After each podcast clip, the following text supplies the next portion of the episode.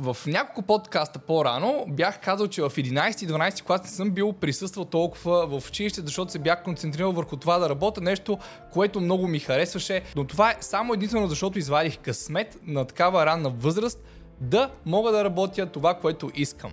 И след като направих подкаст, как изкарах първите си 10 000 лева, имах едно огромно количество от подрастващи ученици, ученици и хора, около 18-19, които ми пишат ежедневно: Деянка, аз съм на 16, как да изкарвам пари? Деянка, окей ли е да не ходя на училище и да работя в автомивка? Деянка, окей ли е 11-12 клас да работя вместо ходя на училище? И някакви такива, как да изкарвам пари след училище? И мисля, че може би не сте ме разбрали правилно, поне тази част от подрастващите, защото училището е по-важно, отколкото си мислите. Аз не съм фен на висшето образование, което не е строго профилирано, но това е тема за друг подкаст, тъй като вярвам, че висшето в момента е безполезно, ако не търсиш да работиш в строго профилирана среда. Не можеш да станеш доктор без висше, не можеш да станеш адвокат без висше. В смисъл, че има неща, които не можеш да научиш просто в интернет, но ако работата, която вие търсите, е от онези модерни работи, може да не си губите 4 години в университета и директно да започнете да работите или да се обучавате частно, но това, както казах, е тема за друг подкаст, защото училището е по-важно, отколкото си мислите. Защо е отговор, който ще отговоря малко по-късно, но искам да започна с това, че съм отраснал в среда, в която баща ми, не толкова майка ми, тъй като майка ми повече гонеше оценките ми, отколкото баща ми, но баща ми от много ранна възраст ме научи да гоня знания, а не оценки. Тъй като си спомням много ясно, първата ми двойка, която получих, беше в 5-ти клас. Всъщност първите ми две двойки за един ден бяха в 5-ти клас, но не защото ме изпитваха, защото не си бях написал домашното и не бях научил нещо наизуст. Мисля, че в 5-ти клас учиш някакво стихотворение и аз тогава не го бях научил наизуст поради една или друга причина и бях излагал госпожата, че не съм си взел тетрадката и че не съм го написал. Бях измислил най-тъпите неща на света и, разбира се, госпожата ме хвана хем, че лъжа за най-тъпите неща и ме изпорти на нашите. Защото нашата госпожа Тонева се казва от 35-то, от първи до 7-ми клас беше много загрижена за нас. И когато видеше някой ученик да криви наляво-надясно, разбира се, по-скоро казваше на родителите и аз много ясно си спомням как баща ми ме пита какви са ми оценките за деня. И аз казах: аз нямам оценки. И той каза: добре, може да активира бележника до вечер. И аз казах: не, защото госпожата ни ги задържа. Обвия си най-тъпата лъжа на света. Тогава си мислех, че съм гениален. Обаче в същия момент госпожата се обадила на родителите ми да каже, че съм получил първите ми две двойки, защото съм излагал поради някаква много тъпа причина съм дал. Защо не съм си научил стихотворението по литература и защо не съм си написал домашното по български. Аз спомням, че този ден много ясно си спомням как голяма част от класът ни имаше двойки за това, но излъгах. И баща ми знаеше. И тогава беше първият път, в който получих най-голямата лекция на живота си, как лъжата е отвратително нещо. И баща ми, мисля, че тогава беше момента, в който ме пречупи и ми показа защо греша за мнението ми за даскал. Разбира се, малко по-късно осъзнах това и продължи в 6-7 клас да ги послугвам за някакви оценки и такива глупости, но аз съм убеден, че баща ми и майка ми са правили на ударени повече, отколкото са ми вярвали, защото, повярвайте ми, не сте първите ученици на света и ако използвате тактики да лъжете родителите си, по-скоро родителите ви вярват, за да се затворят очите, защото не им се занимава с вашите глупости, повече отколкото вие сте метнали вашите. И когато пораснете и видите някой по-подрастващ да ви лъже в очите и той много си вярва, ще разберете за какво имам предвид. Когато получих тези две двойки, получих огромно конско и мисля, че първото ми огромно каране от родител и то не заради двойките, защото излъгах баща ми, че имам двойки. И тогава баща ми ме пита нещо от сорта на: защо ме лъжеш, че имаш двойки? И аз, защото ме беше страх от реакцията му, от двойките, смисъл, да знам, двойка. Много тъпо звучи, много гадно звучи. За времето баща ми каза, че него не го притесняват оценките, просто ме беше помолил две неща. Да не го лъжа и да не го на оценки, а да го на знания. Защото него не му пукало за оценките. И аз отначало не му вярвах, но после като пораснах малко, вече 8-9-10 клас, осъзнах, че баща ми никога не ми е казал нито браво за добри оценки, нито ми се е карал за лоши оценки. Това беше майка ми. Осъзнах, че даскалото наистина разделя хората на няколко групички, Но едно от съзубарите, които гонят оценки, защото най-вероятно родителите изискват от децата да имат високи оценки, защото нито едно дете няма да бъде зубър нарочно и на сила със себе си, само за да има добри оценки изкуствено и после да забрави абсолютно всичко. Защото всички знаем онези зубари, които не разбират нищо, просто назубрят всичко наизуст и имат добри оценки и после ги забравят нещата. Може би защо аз енджойвах училището, независимо, че в 11-12 клас не бях толкова активен в Даскал поради причината, че си следвах мечтите, е, че аз в Даскал просто внимавах. Когато нещо ми беше интересно, го учех и не се опитвах на сила да изкарвам високи оценки. Учех нещата толкова, колкото да ги разбера, без да си давам особено много зор. Изкарвах четворки и петици. Повечето пъти просто внимавах в Даскал и след Даскал не си давах много зор. Просто веднага след Даскал си писах домашни за максимум 1 час и половина, докато все още имам някакви прясни знания от часа. И след това си правих каквото си пожелая. И смятам, че тук, зависимо в каква среда отрастваш, можеш да имаш, нали, добро преживяване в Даскал или лошо преживяване. Но ако имате родители, които, примерно, гонят повече оценките, отколкото знанията, това просто е лош късмет. И смятам, че е по-добре да се опитате да им обясните защо имате тези лоши оценки, а не да се опитате да ги лъжете. А един съвет към вас, повярвайте ми, по-добре да имате някаква обща култура, защото като съм живял извън България, искам да ви кажа, че българската образователна система, да, отвратително лошо структурирана е, но общата култура, с която вие излизате от Даскал, е много по-висока от общата култура на други подрастващи и други хора на около 18-19-20, като завършиш Даскал. Аз, когато записах в Англия, и помня, че имах един колега, който му се разрани флеша. В смисъл, той имаше обеца флеш, 8 мм нещо от сорта, и му се разрани и му се инфектира целият флеш. Брате, беше, миришеше, изглеждаше като гной, имаше рана, беше отвратително.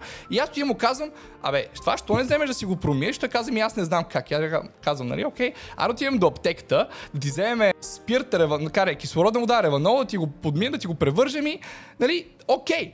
И той стои ме гледа като теле, като гръмното теле, и там всъщност си спомням каква беше българската поворка, и той ми каза, ти откъде знаеш да не си учил медицина? Аз съм на, бате, не мисля, че съм учил медицина, нали?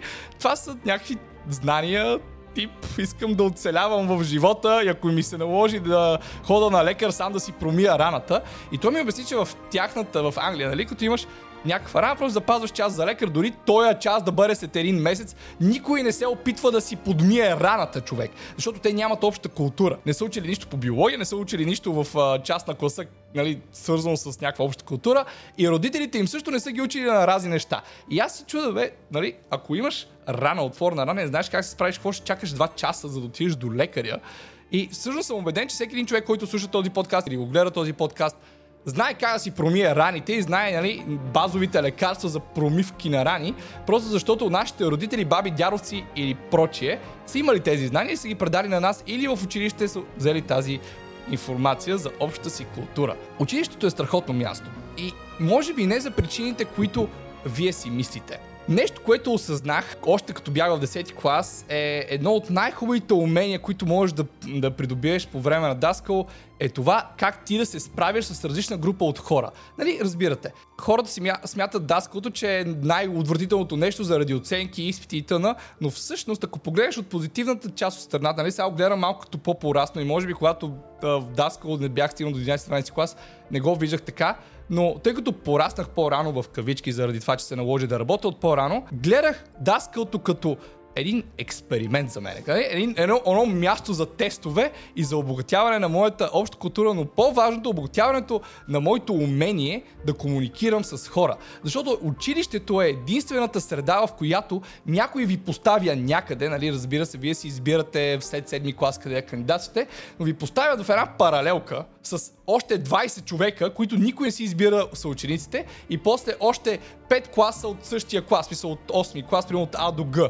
И това са едно 100-120 човека, които са горе-долу на едно ниво на знания, на умения, на комуникация и на възраст и на къл. Разбира се, има по-умни, има по-тъпи, все тая. И се разделят на групички. Има металисти, има геймъри, има скинари, има футболисти, има баскетболисти, спортисти, лекоатлети, чалгари, има кифли, има клюкарки, има хората, които пушат в междучасието, има хората, които не пушат в междучасието, има хората, които стоят най-отзад, има аутсайдери. Като цяло има много различни групи от хора. Това училището е единственото място във вашия живот, в което някой ви поставя безплатно, без да плащате да бъдете, нали, в това място, на това място. И кои хора изпъкват? Нали? Винаги има хората, които са известните. Нали? Хората, тези, които всички поздравяват, хората, които минават в коридорите, всички знаят кои са.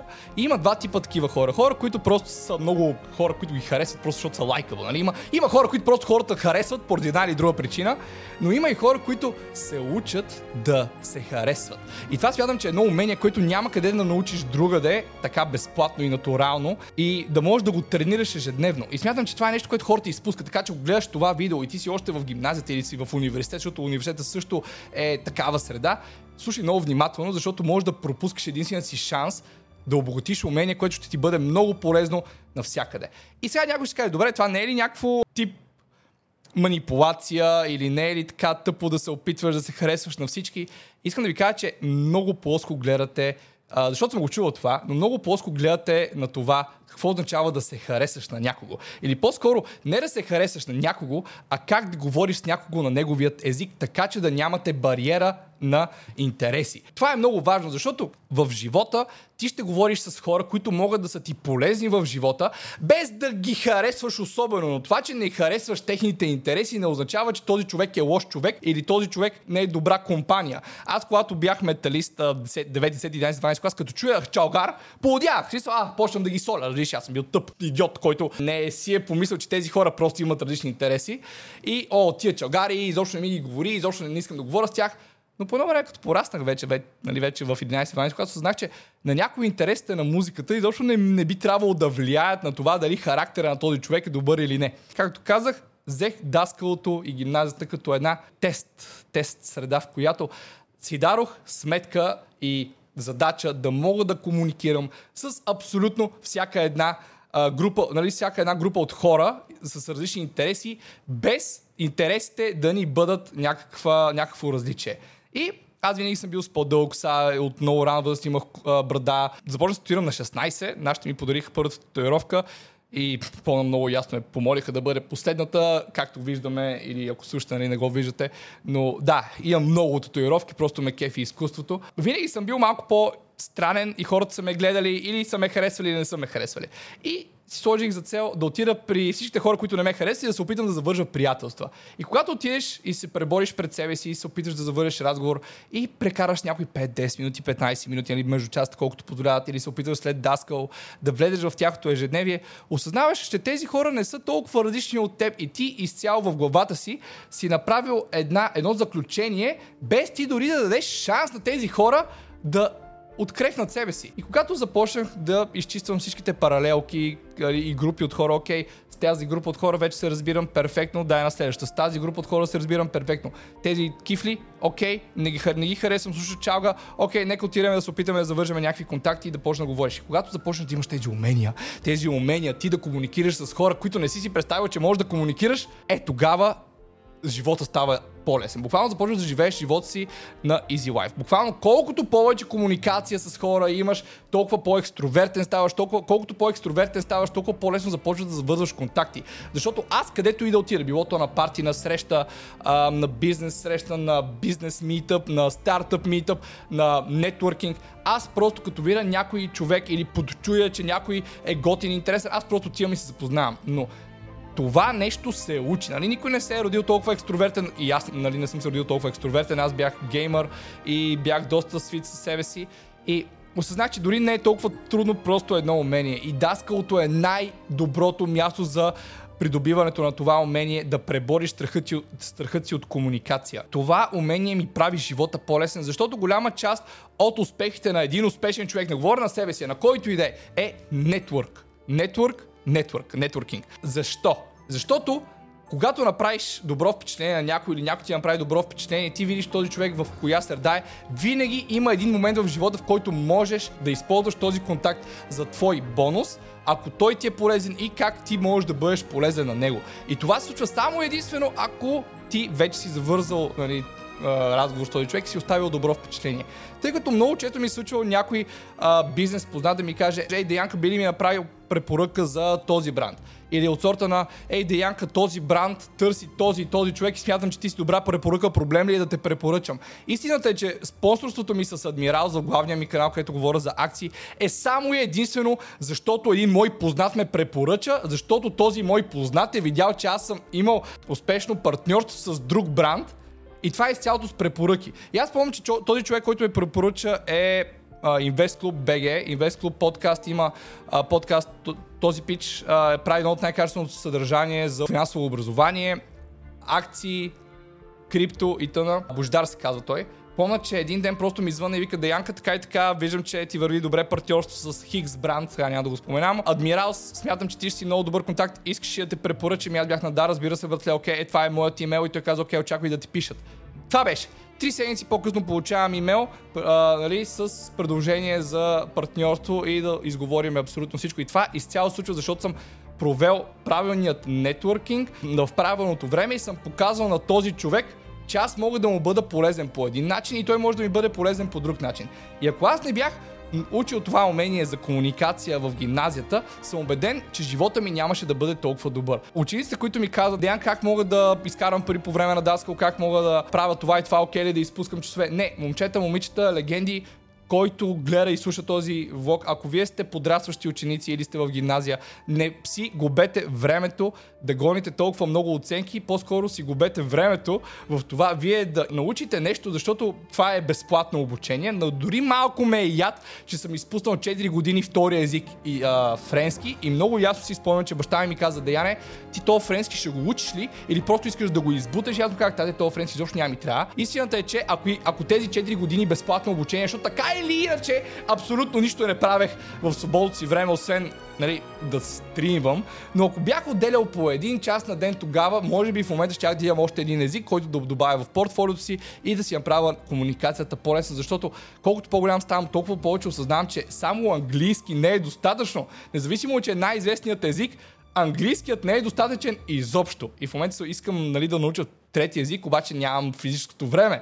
Така че ако сте в гимназия и в университет, моля ви, не си губете времето. По-скоро отделяйте поне малко време в това вие да обогатите себе си. Знанията са важни, уменията за комуникация са още по-важни. И ако някой сега ми каже: добре, ама аз съм интровертен, това, което казваш, е за екстровертните хора. И искам да кажа, че за съжаление, да, има хора, които са по-интровертни и по-екстровертни. Ако вие вече сте се затворили в рамката на аз съм интровертен, не мога, вие сами не давате възможност на себе си да преодолеете някакъв минус, който само вие си мислите, че имате. Защото абсолютно никой не знае, че сте интровертен, който не ви е срещал или не ви е виждал. Защото вие си казвате: аз съм интровертен в тази среда, но вие извън тази среда не сте направили впечатление на абсолютно никой. И хората, които са около вас в Даскало, не означава, че хората, които са в другата част на живота, не съществуват. В смисъл, че вие се разминавате всеки ден с толкова много хора, тези хора нито веднъж не са ви виждали, не знаят кой сте, не знаят какво правите, не знаят какъв е характер, не знаят дали сте интроверт или екстроверт. Това, че вие си мислите, че имате някаква черта на характера, не означава, че тази черта на характера не може да бъде работено по нея и да направите по-добре. Много хора подценяват социалните умения и тези аспекти на живота, защото това да си социален, буквално и преносно, ти прави живота по-лесен и по-гладък. Защото ако нямате социалните умения, вие да се набутвате наляво-надясно, вие да привличате вниманието към себе си, вие да привличате успехите към себе си, вие винаги ще се опитате в бекграунда да успявате и после ще се чуете: ама този как така успява, той занимава само от еди колко си време с това и вече примерно се харесва на шефа или вече примерно си стартира бранд или вече има това и онова и после казвате: ама то работата не се оценява като хората, има хора с връзки. Ами да, хората с връзки наистина живеят един по-лесен живот. Вместо да търсите как да се дразите на хората с връзки, по-скоро се чудете как вие да направите връзки и да се присъедините към хората с връзки. Защото да направиш връзки не означава абсолютно нищо повече от това да комуникирате. Ако сте в правилната среда с правилните хора, вие покрай вас просто ще привличате правилните успехи. И истината е, че средата и кръгът, в който вие прекарвате времето си, е изключително важен. Ако около вас има хора,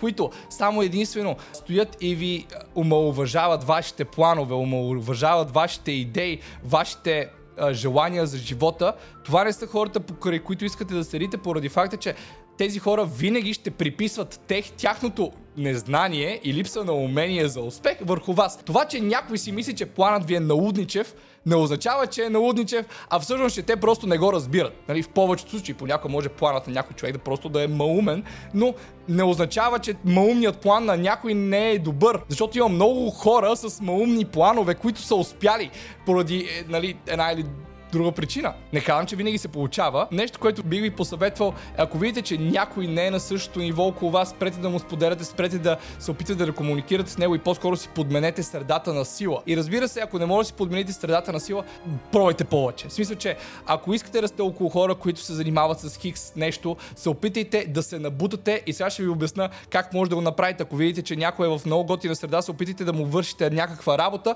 която е безплатна, за да може само да се вкарате в тази среда. Много хора стоят и казват, ама аз не бих правил нещо за без пари. Искам да ви кажа, че ако вие не сте изградите, ако още не сте изградили себе си като личност, не може да очаквате абсолютно всичко, да ви се плаща или да получавате някакъв бенефит. Понякога се налага да направиш една крачка назад, за да можеш да имаш после няколко крачки напред. И ако искаш да се вкараш в среда, в която нямаш познати, трябва да намериш начин как ти да изпъкнеш пред хората, които са на твоето дередже. Аджеба, Пешо и Гошо искат да са в компания на хора, които се занимават с акции. Пешо и Гошо нямат познати, които занимават с акции. Пешо и Гошо се чудят как да влязат в тази среда. Пешо казва, брат, аз мисля да предложа да отговарям на имейлите на менеджера или на човека, който е в тази среда, и другия пич му казва, брат, това как така ще го правиш за без пари. Обаче, ако ти си полезен на някой, автоматично им предложиш, че можеш да вършиш някаква работа за дадено време за без пари, ти ще влезеш в общия кръг на тези хора и бавно ще си смениш кръга на хора, а другия пичага, който не е могъл да направи тази малка жертва с времето си и финансовото състояние в кавички, той ще остане в същата тази среда и няма да бъде подобрена. И затова смятам, че трябва много обективно да поглеждаме, когато сме подрастващи, когато сме на възраст, в която все още нямаме изграден характер, изградена личност, изградени умения. Трябва да се набутваме, защото голяма част от причината аз от толкова ранна възраст да съм в средите, в които искам. В смисъл, че Twitch стриминг, контент creation, това да работя в телевизия в 11 клас, аз не съм получавал пари от това. Първата една година работех за без пари и за едно браво. Помня много и ясно как баща ми стоеше и ми се чуеше как работя за без пари, и тогава аз му обясних, че според мен не е за без пари, а самата възможност аз да работя в среда, в която още съм прекалено млад да работя така или иначе, няма кой друг да ме вкара, това да работя за без пари по 1-2-3 часа на ден или да правя неща, които просто да ме вкарат в правилната среда, за мен е добра инвестиция. И знаете ли какво се получи? Бях прав, защото една година, много от грубо казано една година, бяха по-скоро 7-8 месеца. За тези 7-8 месеца запознах с толкова много оператори, монтажисти, хора, които занимават с бизнес, когато хората идват в телевизията и ти си там и си в тази среда и ти се запознаваш с тях. О, представител на Acer, супер. О, представител на Alienware, перфектно. О, представител на еди коя си фирма, перфектно. Ти започваш да събираш контакти, събираш Facebook контакти, събираш Instagram контакти, събираш телефони, събираш познати. Хората ти виждат лицето. Като те питат какво занимаваш, аз стримвам. Това. Това, че ти правиш неща за без пари, не означава, че хората знаят, че го правиш за без пари. По едно време ще дойде един момент, в който ти си застоял достатъчно в средата, в която искаш, и все ще имаш уменията, които си придобил да бъдеш полезен на някой, обаче вече да му вършиш работа и той да ти плаща за това. Така че в подрастващото ни време в училище, в гимназията или в университета имаме едно главно умение, което хората много пренебрегват, и това е социалното умение да може да комуникираме. Не го пренебрегвайте, не го игнорирайте, не изолирайте това нещо. Това е по-важно, отколкото си мислите. Много по-важно е да може да комуникирате с всяка една група от хора, независимо дали ги смятате за тъпи, за умни, за идиоти, с различни интереси. Вие, ако не може да водите тази комуникация, вие не сте толкова по-умен от тях. Ако бяхте по-умен от тях, щяхте да знаете, че те не са толкова по-различни от вас само заради интересите, които имат. Защото има много хора, които познавам, чалгари, примерно, защото за чалгарите има онова мнение, че не са много умни и тъна, което не съм сигурен защо изобщо се върти, но знам защо се върти. Това е заради чалга изпълнителите, старите дзангъри и това, което е било преди, което в момента поп-фолка в момента е много по-различно от това, което е било едно време. Но да, общо взето за чалгата и чалга феновете се говори, че са тъпи в кавички. Нали? Истината е, че има много бизнесмени, много умни хора, много програмисти, много хора, които имат страхотни умения, които просто слушат чалга, защото чалгата е музиката на нашия народ. Ние сме на Балканския полуостров, на Балканския полуостров ритмиката е точно тази ритмика. Сеща се. Това нещо е в кръвта на хората дори. Помня, че имах един разговор с Галин, мога да го изваря от Инстаграм някъде, но не си спомням. Бях си говорил с него покрай един тийнейджърски филм, в който той участваше, и го питах защо не прави рап музика. И той ми каза, защо да се опитам да правя нещо, което не се разбира от нашите хора. Ние сме на Балканския полуостров, чалгата или тази ритмика ни е в кръвта. Защо да се опитам аз да откривам топлата вода, като топлата вода вече е тук? И ние просто трябва да се възползваме от нея.